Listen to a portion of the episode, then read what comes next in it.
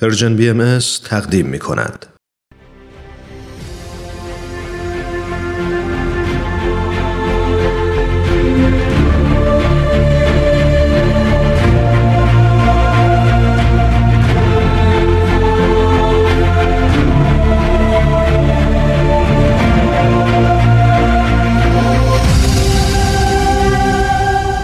چشمه خورشید نگاهی به آثار حضرت باب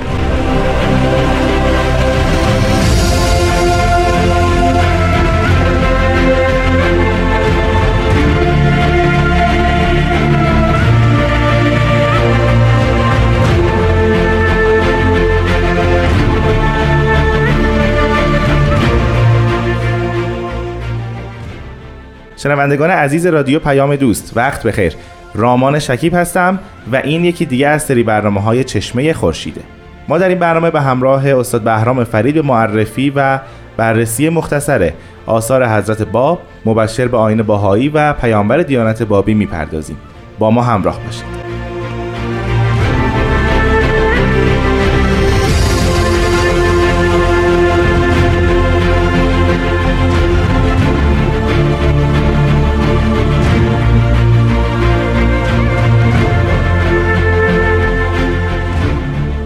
جناب فرید وقت بخیر خوشحالم ببینمتون وقتی شما رامان عزیز و شنوندگان محترم به خیر و سلامتی. جناب فرید ما الان دو هفته است راجع به توقیع 24 سال حضرت باب صحبت می‌کنیم.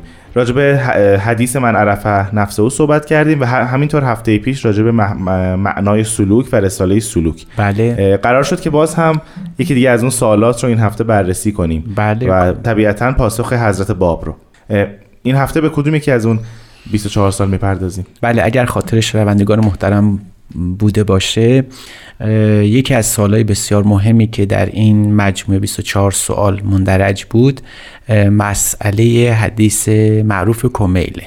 بله. یک حدیث بسیار معروفی هست که کمیله ابن زیاد نخعی پرسید از حضرت علی و حضرت علی در جواب او پاسخی دادند که به صورت معمایی در طول تاریخ اسلام به خصوص در مکتب شیعی محل توجه قرار گرفت جناب پیش از اینکه وارد خود مبحث اصلی بشیم این شخص این کمیل که بود در واقع کمیل ابن زیاد نخعی یکی از یاران و یاوران حضرت علی بود که ما از جزئیات زندگی او مطلع نیستیم فقط می‌دانیم که از محبان و گاهی هم از قالیان اهل بیت بوده به خصوص در زمان حضرت علی.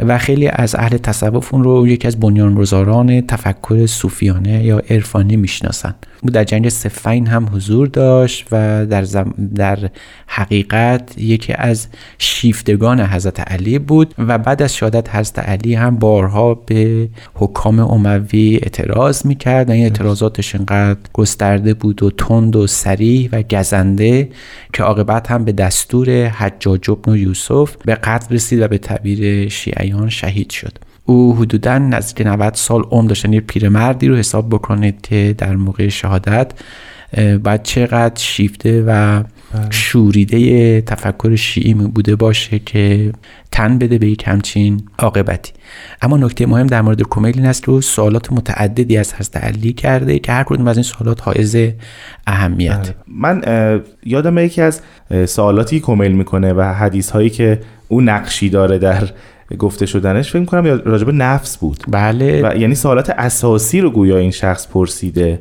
و در تاریخ اسلامی در تاریخ ادبیات دینی اسلامی خیلی نقش پررنگی رو داره این آدم. بله به خصوص اون بخشی از احادیثی که اون نقل کرده لاقل یک دو حدیث معروفی که او واسطه رسیدنش به دیگران بوده اهمیت به سزایی داشته به خصوص در تفکر عرفانی. از جمله همین حدیثی که الان شما رامان عزیز بهش اشاره کردید که از حضرت علی می‌پرسه من می‌خوام ببینم نفس چیه؟ و حضرت علی جواب میدن که ایول نفس ترید ان او عرفک.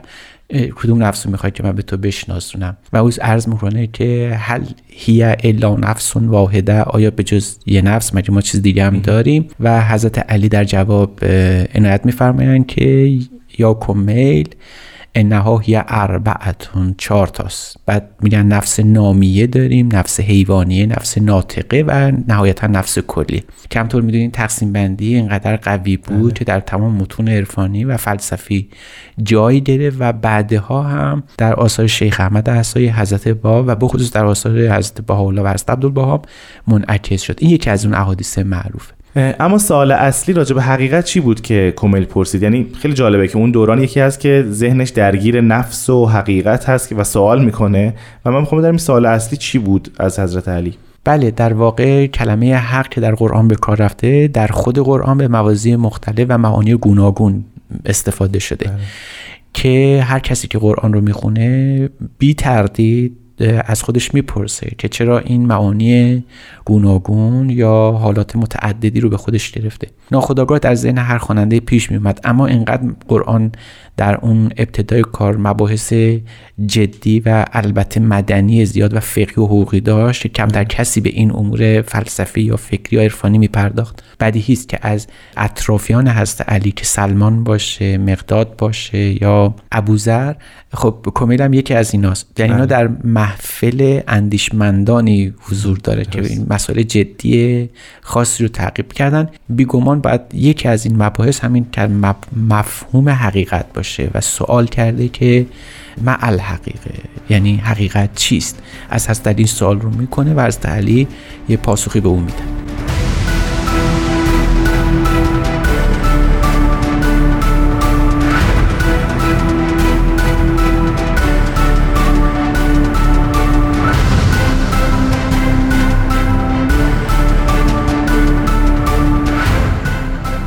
شنوندگان عزیز به برنامه چشمه خورشید گوش می‌دید.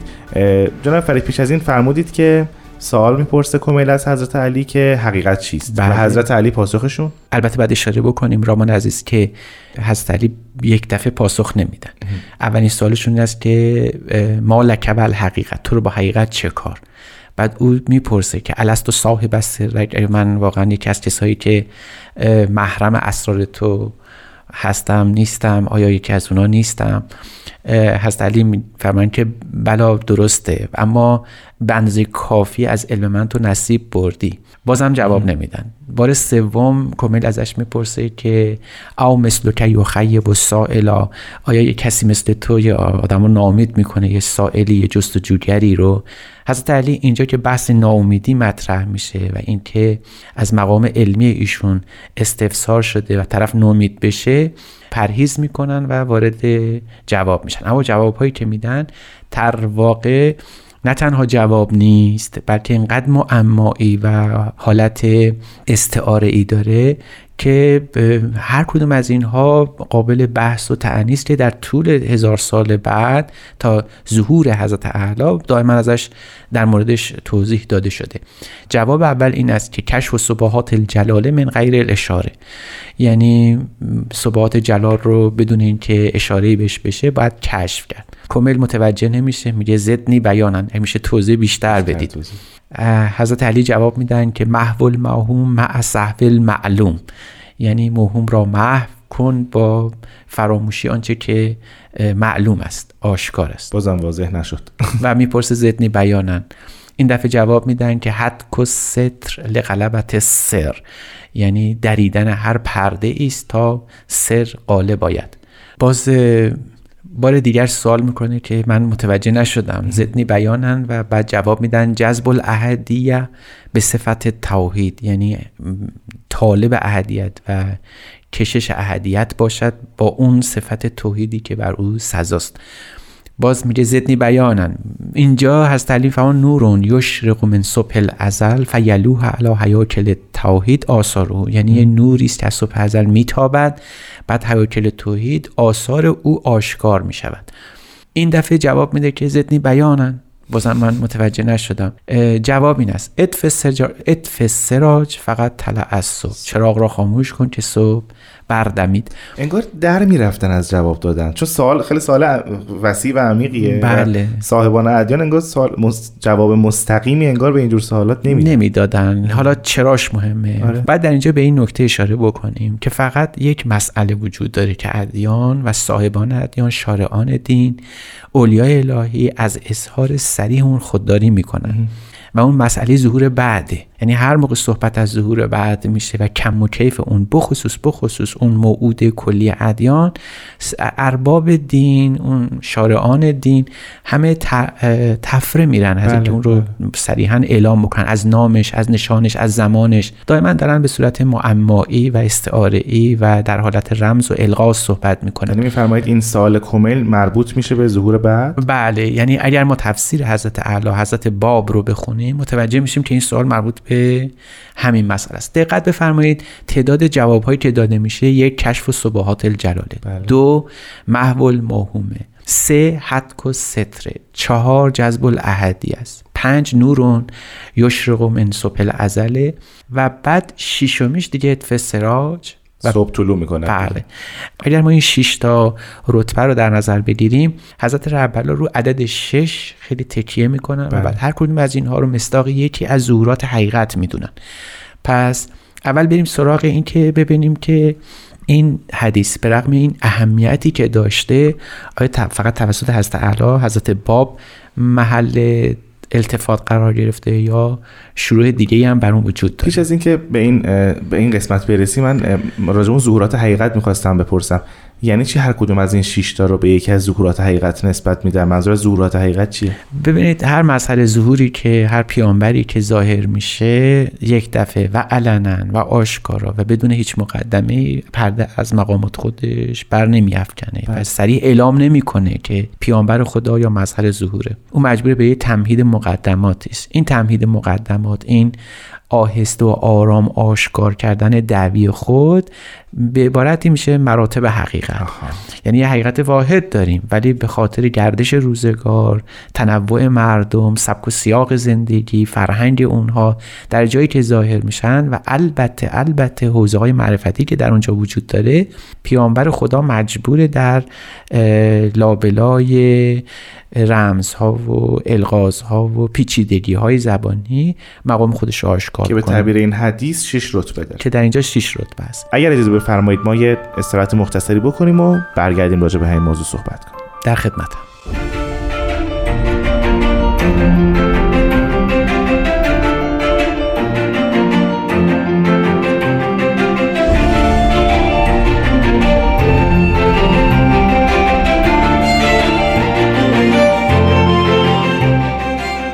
عزیزان شنونده به برنامه چشمه خورشید گوش می‌دید که ما در اون راجع به حدیث مع الحقیقه صحبت می‌کنیم جناب فرید طبیعتا این حدیث حدیث بسیار مهمی است در طول تاریخ ادبیات اسلامی بله. و خیلی ها باید اون رو شرح کرده باشن و درسته. راجعش صحبت کرده باشن چه کسانی بودند حالا می‌دونم همشو نمیشه گفت ولی حالا از مهمترین هاش کدوم رو میشه نام برد؟ نکته جذاب اینه که شروعی که به صورت مستقل بر این حدیث نوشته شده همه از قرن تقریبا نهم به بعده اگرچه فقراتی از این حدیث در قبل از قرن نهم هجری وجود داشته و به کار می‌رفته. اما به طور کلی تفاسیری که ما روی این حدیث داریم معمولا- از قرن نهم دهم شروع میشه.